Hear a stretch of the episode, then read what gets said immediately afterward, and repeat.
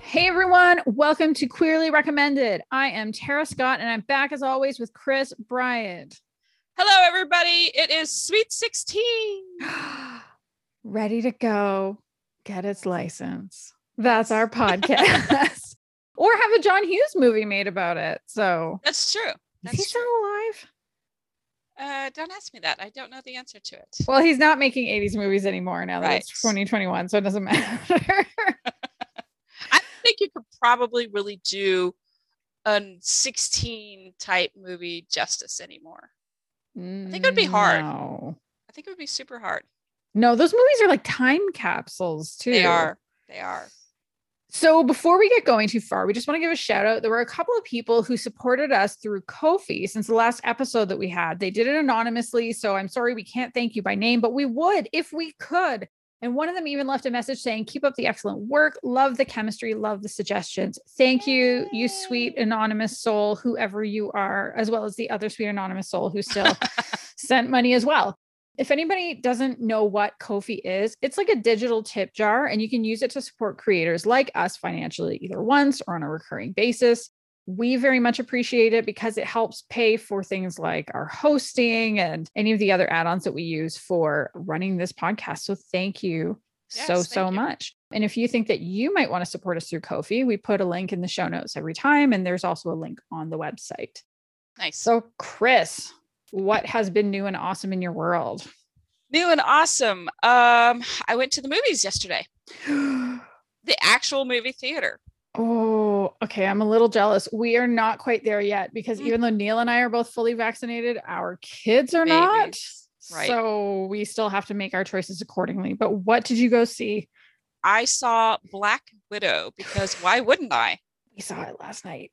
Oh, so you watched it on Disney, right? Disney we did. Plus? Yeah, we did. Okay. All right. So what did you think? 1 out of 10. What's your rating?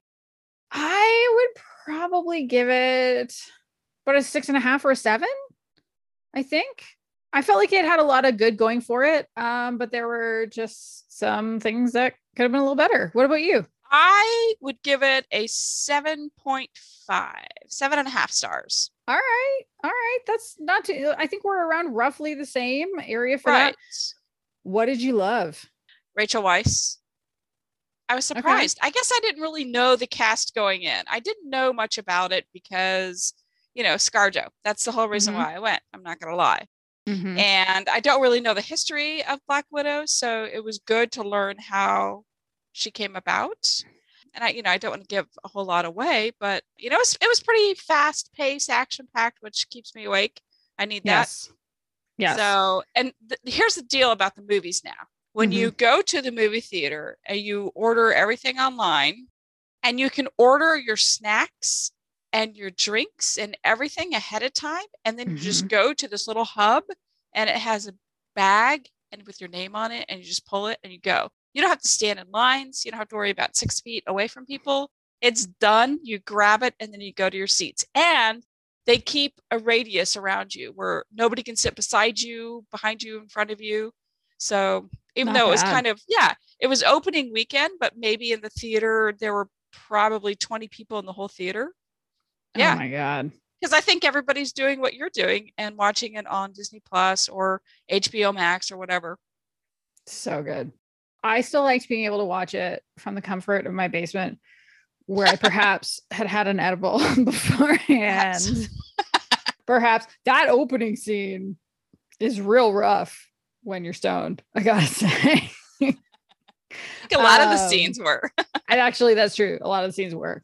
But I think for me, the thing that I appreciated is that while I think it's one of the darkest of the Marvel movies, like some of the themes and content there is quite dark. Because I mean, you see, it's kind of the whole analogy of human trafficking is happening there, right?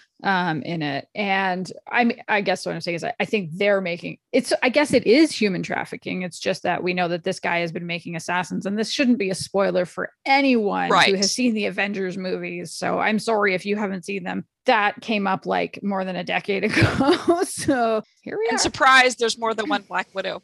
Right. Oh no. Who didn't know that? But I also liked how funny it was. Like, Florence Pugh's character is hilarious.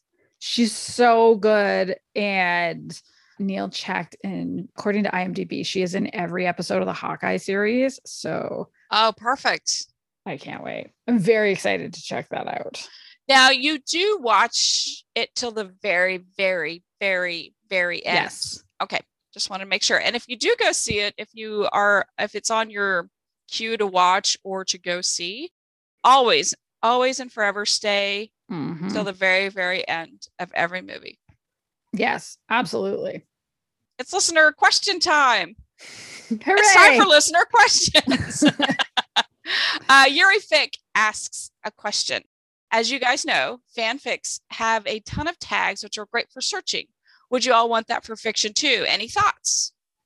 Yes. I mean, it would be great if I could just go out into the world, regardless of lesfic or otherwise, right, and be able to find that. But, you know, Chris and I were talking about this, and we have a couple of different ways that you can do this as lesfic readers, at least. And so the one that I'm going to plug is that I'm sure a bunch of y'all who are listening, maybe not everybody, but a bunch of you are fans of the old FF romance. And if that's your jam, head on over to the Lesbian Review. It's one of the sites that I review at. We have literally dozens and dozens of tags. And so, do you want to read books that are set in Australia? We have a tag for that. Do you want to know about, I was about to say firefighters, and I was like, do we have one for firefighters? I'm pretty sure that we do. We have for like a ton of professions. We have it sorted by time period. Do you want to know the heat level? They call it sexpectations there, but you can even sort by that. So like, go there. You can find tons of it. We recently added tags for tentacles. I don't know who was asking for that. You thirsty bitches. Somebody was asking for it. I have so many questions. Right? I have questions. This is one of those I was like, okay, this is a tag we're adding. I have to think Anna Burke's books ended up in there, but those are like tentacles that'll kill you. This is not like a. Are there any tentacles that are like good tentacles? Listen, I'm not going to yuck anybody's yums, and you are the last person I thought would too. Like, I'm one to talk. I know. So yes, go to the Lesbian Review. You can get all the tags on all the things. I will say that when I turn in a book, my publishing company, Bold Strokes Books, whenever I turn in a book, I now have to provide keyword searches. I have to provide tags, hashtag, and they give you a list of what to choose from.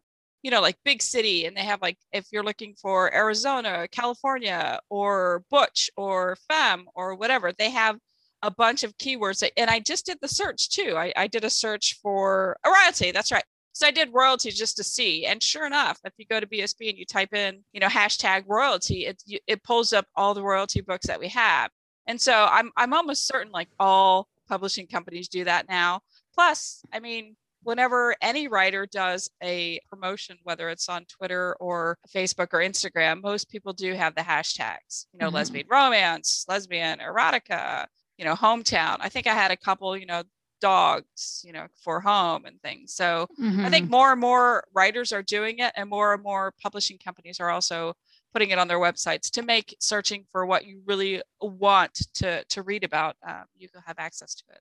Yeah, I agree. I don't know that it'll ever get to the same level of granularity that you might find on like AO3 or fanfic sites like that, because it's individuals who are creating their own. And so new ones are coming up all the time. And so it's like, there are some of the more popular ones that maybe we'll start seeing come out either in review sites or publisher sites like Coffee Shop or like One Bed. Oh no, there's only one bed in this place and there's two of us. What are we going to do? But some of the other ones where you get down into like, are you ever going to be able to search for like really explicit sex acts? Probably not. But tentacles? I mean, that's what friends are for. Ask your friends. Yeah, right. Tentacles. Has there been... I don't think there's been tentacles, insects in a lesbian romance. If there has, you know what? Let us know. Right. There's got to be some sci-fi space monster with tentacles that has crossed over into the human Yeah. Maybe. I don't know. Maybe. Oh, I don't know either. But yeah, you can. I'm not writing it. Just an FYI. I will not write that story. You already did. Yeah. If you do know of any, you can email us at podcast@queerlyrecommended.com. You can send us a tweet. You can send us an Instagram or Facebook DM, whatever you like. And also, we just want to do a follow-up to the listener question from last time. So in the last episode, Jamie Hunsaker asked us to talk about the underrepresentation of trans women in lesbian fiction. If you didn't hear that episode, go back and check it out. Or even if you go to our website and to the page for that episode, that's been pulled out as a YouTube clip, so you can just listen to that if you like. But in that, we asked if people could share their recommendations of books like that. And unfortunately, we didn't get any. So again, I'm going to say, if you know of any lesbian fiction that really prominently features a trans woman, please, please share it with us. Again, you know, podcast@queerlyrecommended, tweet us, Instagram us, whatever you like. But Jamie actually came back and she shared recommendations of trans women, cis women pairings with us. So she noted Roller Girl by Vanessa North. That's the one that we mentioned. But also Knowing Her by Raquel de Leon, Second Exposure by Chelsea Cameron. April Daniels has a Dreadnought series. And then there's a graphic novel called Cheer Up by Crystal Fraser. And so that came through last week. And then today, very happily, this morning, I woke up to one more tweet from Jamie that says, after I gave you guys my list of lesfic books with trans leads earlier this week, Lily Seabrook announced she has a book coming out next month with a trans protagonist, which is called Fake It. Jamie says she just finished the arc. The book is delightful. So I'm going to say, how about we all go and check out that book? I'm going to go pre-order it personally. Good. Yay. So Chris. Yes. Now that The Handmaid's Tale is done and you are no longer just dumping cortisol into your body on a weekly basis, what have you been watching or reading? So I'm still watching Alone. We're down to 5 contestants now. I think we're on like day 24 or so. So 5 people have made it 24 days in the wild. So that's going on. And so yesterday, Atypical, the final season came out and I binge watched the whole season in one sitting. Whoa. Because I liked that show. I really like it. And there is queer rep. So what is the queer rep?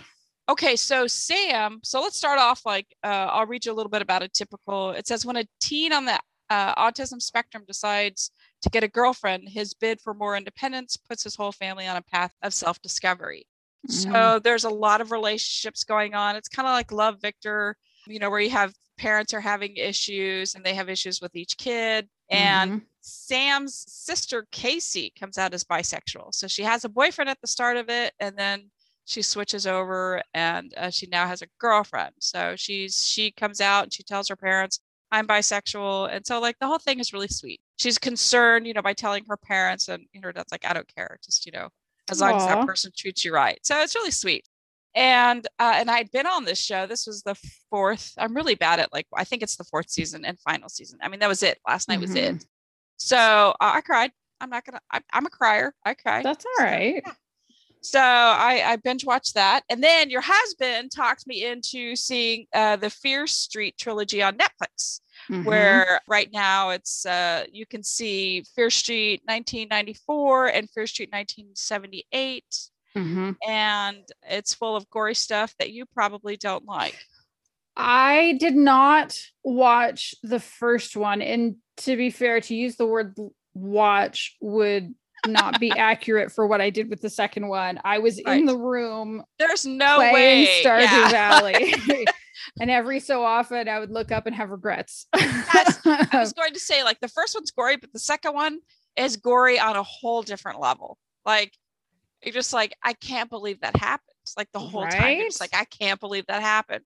So now I'm invested, I'm fine, Neil, I'll go ahead and I'll watch the final one. I don't know what the final year is, but I think it comes out next week. But by the time, this airs, all 3 will be out. So I will have watched all 3. He was saying that he thinks it's the 1600s. Ooh. Oh, you know what? Maybe so, because I did a little, a preview and it's, so that'll be fun. That'll be witchy. Yeah. So I'm down for that. I'm down for the witchy.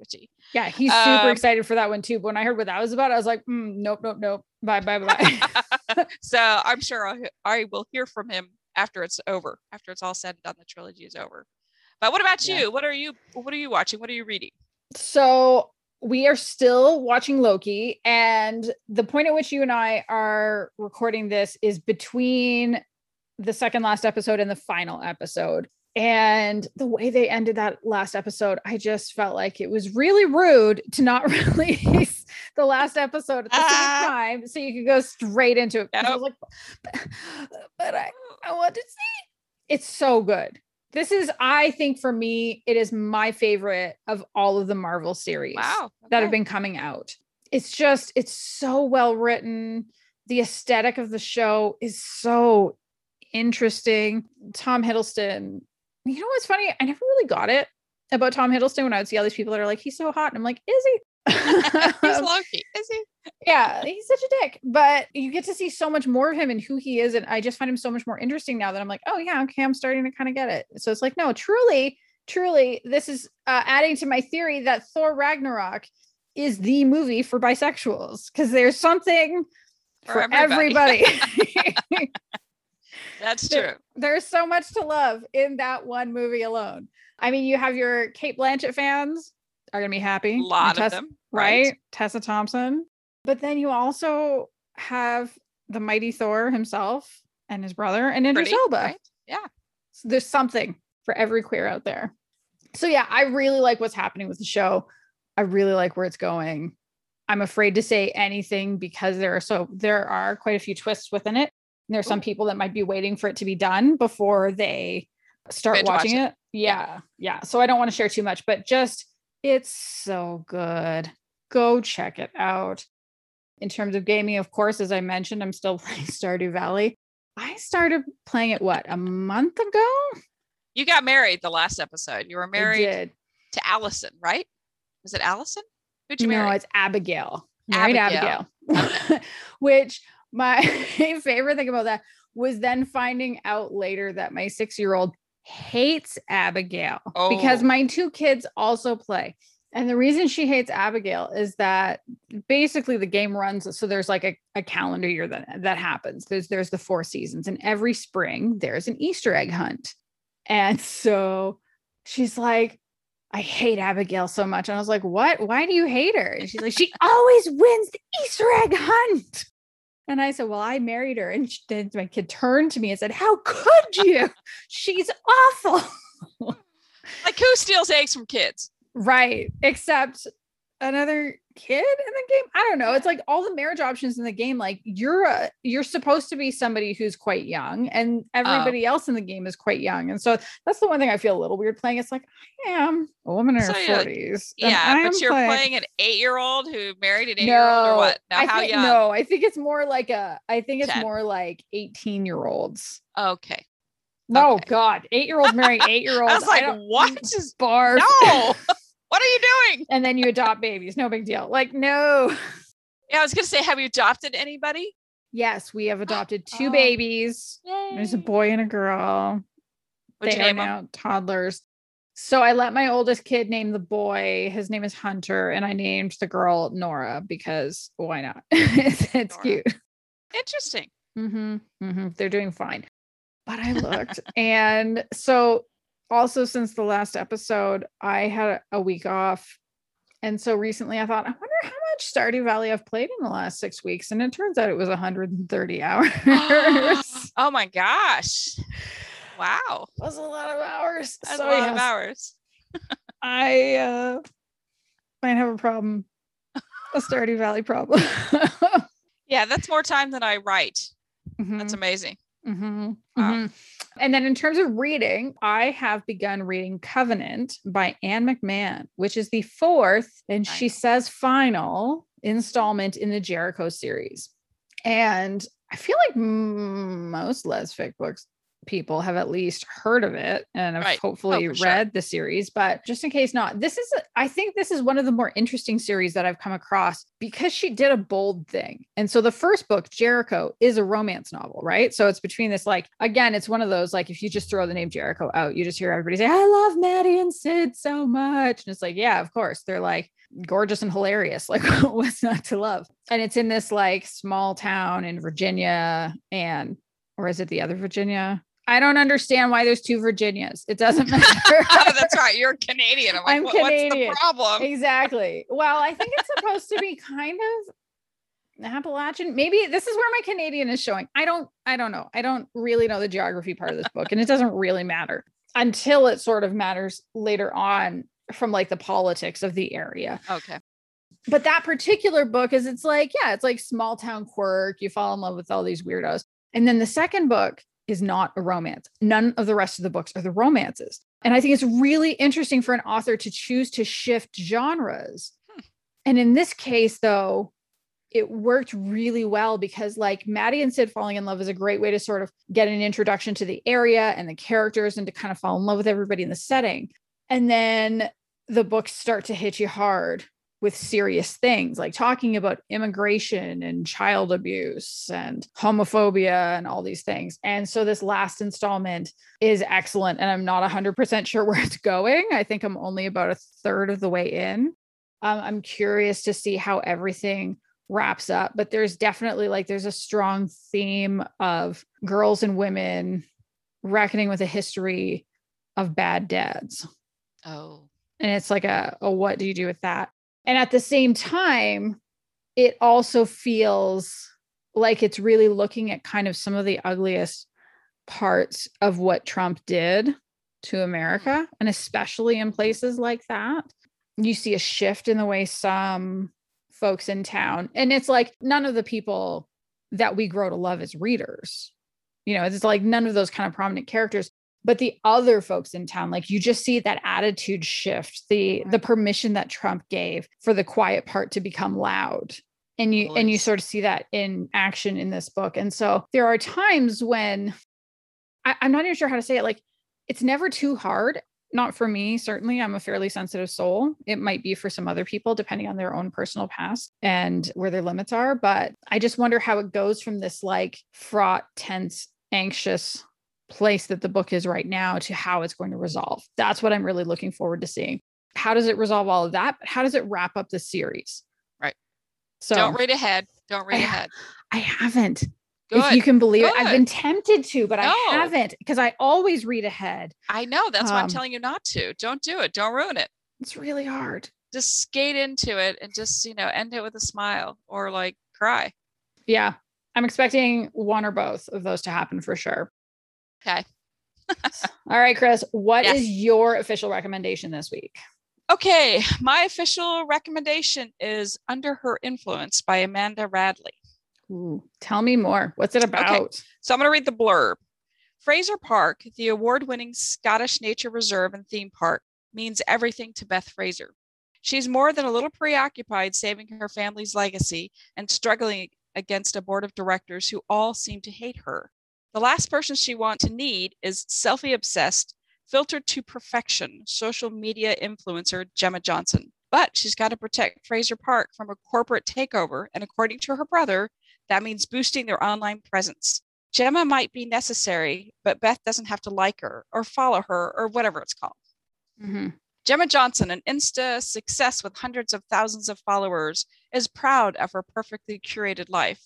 When she's invited to stay at Fraser Park, the trip sounds like a fun adventure for a good cause until she meets Beth, the only woman who sees beneath her sparkly facade and reminds her that not everything is as easy or flawless as it seems. On their path to hashtag true love, will Beth and Gemma discover that reality is even better than illusion? Will they? Do they?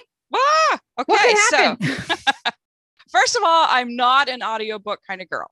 Like the only way I'll listen to one is trapped in a car. And last week, that's exactly what I was. I was trapped in a car. Mm-hmm.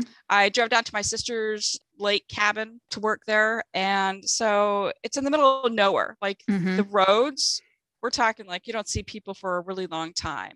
Mm. And so getting reception for the radio is sketchy. So I was like, okay, I'm just going to listen to an audiobook. So I picked Amanda's because I know that a lot of people like her books, and also we were book buddies. We had books released at the same time, June 1st. Oh, nice. I'm like, you know what? I'm just going to go ahead and listen to this.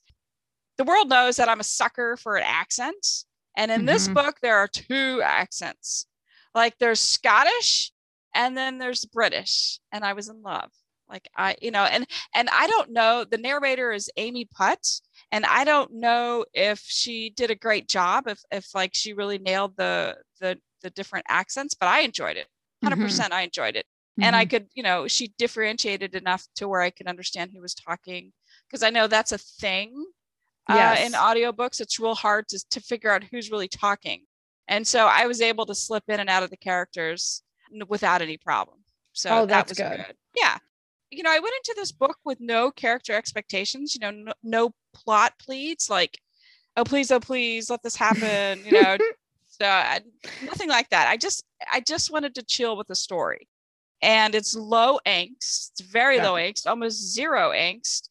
And Amanda is just a fabulous writer. I mean, she's kind of like Finn. Their word choice is so perfect. And I can really appreciate that as a writer. For example, and everybody knows what this means. Like Gemma's talking about how she gets her nosiness from her mom, who is a curtain twitcher. And we all can picture that because I love it. And so you know exactly what she means when she says that, a curtain twitcher. Perfect. It's perfect. Yeah. It made me laugh. Yeah. So this is kind of like an age gap romance. We know that Beth is 42, but we don't know how old Gemma is. At least I didn't pick up on it. I'm guessing like maybe late 20s, early 30s. And it's not really an ice queen, but Beth is really stoic towards Gemma at first because Gemma is doing something that Beth doesn't allow at the park. And so right then they clash. At the very beginning, they clash, but then, you know, then they don't clash. So it could also be like an enemies to lover for that reason. And so the reason why I picked this is because right now I'm editing a book and I'm also writing a book. So I have so many deadlines and I just needed something that made me laugh out loud and smile at how well it was written. And so, and if you don't like insta-love, this really isn't the book for you. But if you want to have a pleasant afternoon reading a book, then this is your book. You know exactly what's going to happen at the beginning of the book. You know, you learn each character. And you know what's going to happen, but the writing is so good that you keep reading. Also, sex is off the page. Amanda writes fade to black, so your action is really first base only. So some people are into that, while others prefer like the grand slam, you know, in the books. So is it at least appropriate to the overall tone of the book? Oh, for sure. For sure. Yeah. I find that makes a really big difference because I see some readers that are like, I never want to read about sex. And I just skip all the scenes. And I see other readers that are like, I only want to read books with sex in them. Whereas to me, I want to know, does it fit or not? Because I've read some books where based on the overall tone of the book, and then it gets to the sex scene, which is so explicit. I'm like, did this come from a different book? Because I don't know how it got into this book. Or other books where the buildup had been such that like it was hinting to this like real good sex scene that was coming, and then it closes the door and I was like, how dare you, ma'am? That is not okay. I like reading sex without a doubt. I like writing sex. I like reading sex. Sex is a real thing. It happens in a relationship, especially when two characters are, you know, getting together, that whole excitement, and you know you're getting, you know, you're gonna find out about these people and see if they mesh well, you know. So most of the books I've read, the characters have actually, there's sex on the page. So the fact that this didn't, you know, it didn't deter me from the story. It was just kind of like, okay. And I think I knew that going into it, that Amanda doesn't really write sex, just first base only. And you know, I was fine with that because like I said, her writing is so clever. And the fact that she's British, she has different ways of saying things, which of course, you know, I can appreciate. Like the curtain twitcher. I mean, that is the, you know, I couldn't take notes. I couldn't write, you know, down quotes that I really liked because I was driving and there's an audiobook, but curtain twitcher like made me laugh. It was like, oh, that's great. That's like, I told my mom is a curtain twitcher. Like, seriously, I shouted out earlier, but it makes me think of the Gladys Kravitz character from Bewitched. It always makes me think of her and how she's like, she's constantly peeking at them. So she sees, she always sees the magic happening, but nobody else sees it. So she looks like she's nuts, but like she's constantly just perched at that window. Yes, she is. Okay. I want to ask a follow-up question. Okay. To something that you said, because you said something I have never heard an author say before. Oh, so we're going to go off on a tangent if you're cool with it. Sure. You said that you like to write sex scenes. I love it. Because I constantly see authors agonizing on their socials about, I have to write this goddamn sex scene. It's like they're going down to the coal mine. Yeah. Why do you like writing them? I like writing them because you being the writer, you've spent so much time with these characters in your head. Even when you're not writing, they're still there. They're like mm-hmm. having conversations. They're getting to know each other in my head. And so I'm with them all the time. And so when I mm-hmm. finally get to the sex, to the intimate scenes, I want them to have sex. They have been monopolizing my life for months. Yeah. And I just want them there. They're there. The chemistry is there. They need this. They want this. So I'm mm-hmm. going to help them get this. And I really enjoy being creative with it, because it's hard to be creative writing sex on the page all the time. So, mm-hmm. Plus everybody's different. Your characters, some are really shy and they turn out to be like little sex kittens inside the bedroom, which surprised me. Like, mm-hmm. I don't know what's going to happen, and sometimes they fumble around because they're not experienced. And so it just really depends on the character. And so if the character wants to go all in, I'm great. It's, I've had books where I've had like 6 sex scenes, and then this I think only has 1 or 2. So it just depends really on the storyline, and it depends on, just the chemistry of the characters. And now that you've finally written a book in the third person. Yes. What do you find is different about writing sex scenes from the first person versus third person perspective? I think in the first person, you have more of an id response. You go to that deep place inside you where I want this. I want to fuck. I want this. I want to taste. It's all internal.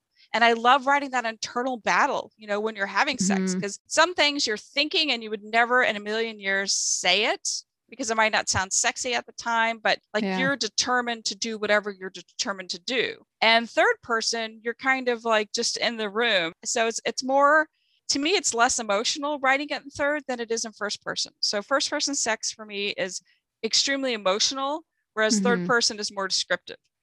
Yeah. All right. So. Well, thank you for allowing me to have that tangent. Sure. No, yeah, I do. I love it. And and every time I see somebody who like cringes writing sex, I'm like, how? Why? That is part of life. Why would you cringe at something that's so beautiful? It's just so, it's such an enjoyable thing to write and experience. And, you have different people, you find out how they are during sex, because you've, like I said, you've spent so much time with them. Yeah. I'm all in. Love it. Yay. Okay. So what is your big recommendation this week? I've monopolized the whole freaking podcast with this. No. So I hope everybody is ready to hear me talk about this book for the next 1.5 years. Because I loved it so much. I want to say one thing before you say this recommendation. Like, Tara was ready on Friday night to do this podcast. I'm like, it's Friday night now. And you were gung ho. You were so excited about this. I haven't seen you this excited in a really long time. Yeah. Well, it's my favorite book of 2021. So far. Okay. I know there's still time for other books to come in. There's time. But I think it might be tough to beat it, because it was kind of like somebody said, you know what? Tara's had a rough 1.5 years. I mean, I know everybody has, but how about I just write a book for her? Which is not what happened. I know that's not what happened, but that's what it felt like. Maybe it did. That's what it felt like when I was reading this book. So, oh my God, you're all probably ready to kill me at this point. So my recommendation is One Last Stop by Casey McQuiston. And people who are familiar with this author know that she came out, her first book was a rom-com. It was a male-male romance called Red, White, and Royal Blue, which I have not read. I've heard it's adorable. If it's anywhere as cute as One Last Stop, I want it. And I'll probably go read it, even though I rarely read male-male. Geez, I'm trying to think the last time I read one. It's been years. Wow. Right?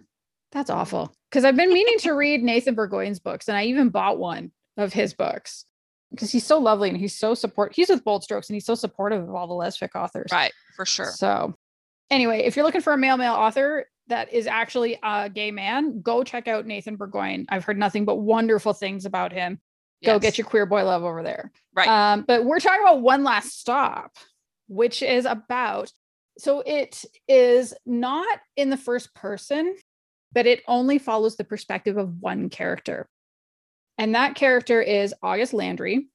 And we see her as she's moving to New York City in the present day. And she is used to being kind of a loner. She had a weird childhood, grew up kind of almost as like a Veronica Mars girl detective sort of thing, because she's been, well, her mom has had a private case. Her mom's brother disappeared in the 1970s, and her mom has been trying to track him down to kind of like an obsessive degree. You can see that it has some negative effects on August because she has a hard time trusting people and forming attachments and all of that. But she gets a room, like she's sharing an apartment with some folks that are looking for a new roommate, who basically just decide, oh no, you are in our family now. That is just how that is happening. And like everybody in this apartment is queer. It's so lovely. Across the hall is a drag queen called Annie Depressant, who is this like kind of prominent New York queen. And the roommates even help her get a job at Pancake Billy's House of Pancakes. It's this like pancake place that's been around since the 1940s, or it's been around for 45 years. That's what it is. It's not 1945, but it's been around for 45 years. And anyway, so she's like kind of going through life, and she's going to finish out her college degree in New York because she had been in a couple of other places that just didn't feel quite right. And she gets on the bus one day after, kind of falling and knocking coffee all over herself and all this, but she gets on the train and she sees this super hot butch who's Chinese, and leather jacket, white t-shirt, ripped jeans, Converse, like, sexy androgynous butch, right? And they kind of make a connection. And then she keeps seeing her on the train. And then she learns that this person's name is Jane Sue, and that Jane is actually from the 1970s, and she is stuck on that train, and it goes from there. And it stuck is on the train. Wow. Yes. They fall in love on the fucking subway of New York City. It is so good. And it's funny because as I started reading it, I was like, this thing is being sold as a rom-com. How is that possible? But then it's like, it is really humorous. Like there's a ton of things in there that I think are hilarious, especially in the conversations with the roommates. So at one point, August tells her roommates kind of the truncated version of what her mom was like and what it was like growing up with her. And so then I'm just going to grab a quote. This is the response from her roommate, Mila. Anyway, Mila says, turning to open the freezer, "That sucks. I'm your mom now. The rules are no Tarantino movies and bedtime is never," which I was like, yes, perfect. Very good. And then there's another conversation that they're having together. I mean, Mila is hilarious. She is one of my favorite characters in this book for sure. But they're having a conversation about August's feelings for Jane, and August has a lot of angst about it because she doesn't know if Jane feels the same way. And so this is a quote from a passage there, and it starts with Mila saying, "Maybe you're meant to be. Love at first sight. It happened to me. I don't accept this as a hypothesis." And then Mila says, "That's because you're a Virgo." And August says, "I thought you said virginity was a construct." A Virgo, you fucking Virgo nightmare, all this, and you still don't believe in things. Typical Virgo bullshit. Like, it's just hilarious. But at the same time, the other thing that I really love about it, in a way that I was perfectly primed to love, is that Jane was a part of the 1970s punk scene. So she was there as like a participant, a spectator. Like she wasn't a musician, but she was definitely like, she was going to Max's Kansas City. She was going to CBGB. Basically, she was going to all these places that I've been reading about in the book, Please Kill Me by Legs McNeil and Jillian, I forget her last name. And so I was just like my brain is exploding. So I was like, this is incredible. But then also hearing about how like she went to drag shows and, because drag queens are really prominent in this. And so it's like, it took my two massive things that came out of the pandemic, which was like tunneling into the history of punk and RuPaul's Drag Race. Right. And brought it all together in one beautiful book. But I also love, there's something really special that happens here, which is like just reminding us that the context that queer people live in now is not the context that has always been around. And I think especially for younger queers, it's really hard to forget how much essential work was done in the 1970s and how difficult it was, or to think that like, oh, RuPaul's Drag Race is drag. That's what drag was about. That's kind of where it all started. And it's like, no, not at all. It started way, way before that. It started even before the 1960s. Like drag was a thing in, you know, World War II. There were soldiers that were doing drag shows. There were drag shows even before that. But like, if people want to, I'm going to give a side recommendation. We'll say this might turn into a full recommendation at some point, but I would have to rewatch the whole thing. But there is a Netflix documentary called The Queen, and it is from 1967 or 1968. And it is about a drag competition in New York City. And so if you kind of want to get a little bit of a sense of roughly what Jane might have been able to see, that's a great documentary to check out to go along with it. So it's just, it's funny. It's sweet. The romance is so well done. I love when they finally both kind of admit their feelings together, because it actually starts with Jane blowing up and saying, what are we doing here? Because I've been using all my best moves and I have no idea what you think or feel about any of this. And I just thought, like, how perfect is that? Because we never get Jane's perspective. Mm. And so I love that moments like that happen to bring her perspective in. Like, she has this real emotional honesty that allows us to still understand what it is that she's thinking and feeling. And I was never actually unsatisfied by the fact that we don't get her perspective. I was really okay with it. And I think that was probably a really wise choice to make with like a contemporary white author writing a lead who is Chinese American and from the 1970s. Yeah. Like, how can you authentically bring that in? I don't know.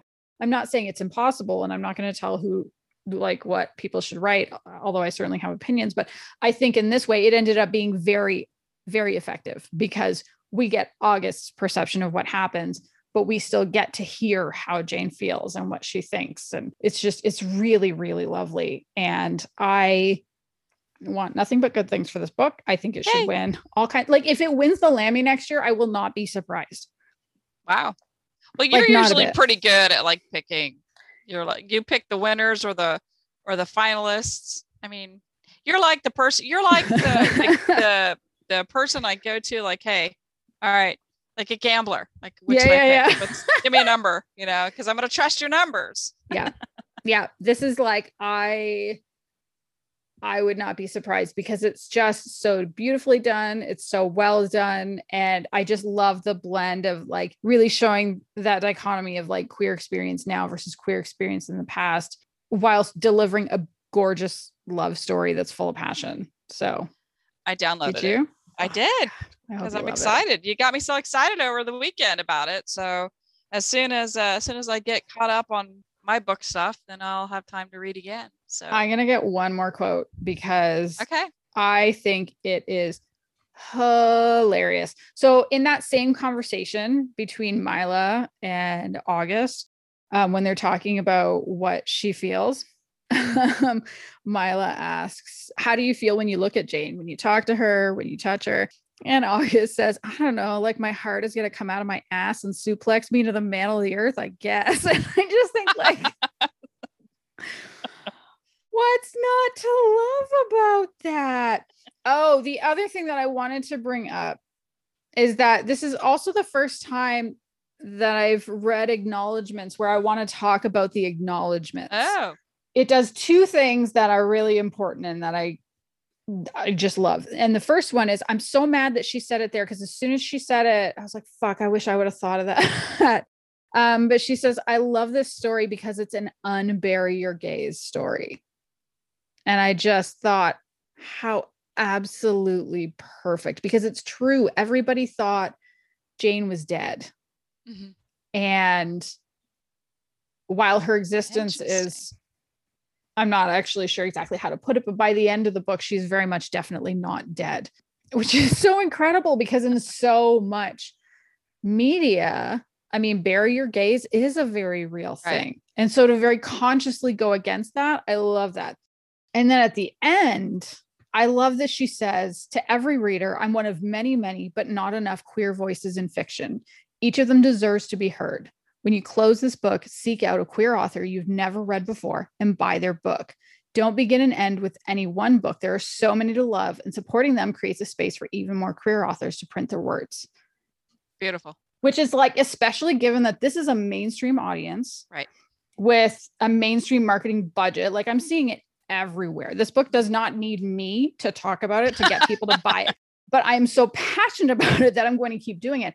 But I love that she's using her space to try to encourage that growth. And I just think that that's so beautiful and can only benefit the whole sector. Right. That's it. That's great. I wish I could say that's everything I have to say. That's all I'm going to say for now. Please be prepared to hear me bring it up. I was going to say, as soon as I finish it, we're going to talk about it again. Yes, I'll be ready. I will be ready. Yes. So good. Well, that is all for this episode. Thank you so much for joining us. If you've enjoyed the show, please hit that subscribe button wherever you listen to your podcast, just so you can get notified whenever we release an episode. You don't want to miss it. We're going to do more of this, right? Like rambling on about shit that we love, like, or maybe going into rabbit holes about why Chris likes sex scenes. You don't know. It could happen. Also, if you have a friend that you think would like Queerly Recommended, please tell them about it. Word of mouth is the best way to get more people listening to it. So we would love it if you could do that. Yeah, we're trying to put more on different social media sites. I started putting a lot of our clips on TikTok. So we have some clips out there. Yeah, surprise. How do we find it on TikTok? What you can do is my TikTok. I'm stalling because I'm pulling up my TikTok account and I'm very slow at it. But I am at @lesfic_author. And so I post not only like videos about my books, but also I put our clips on there, our little clips that you see on, Instagram, and not everybody does all, Facebook or Twitter. Some people, a lot of the younger listeners do a lot of Instagram and TikTok. So that's why I kind of hit it up there, but we're everywhere. So just search for Queerly Recommended on, like I said, Instagram, Twitter, Facebook, or you can just email us at podcast@queerlyrecommended.com. That's it. Goodbye, everyone. Hey, goodbye. Woo, we did it.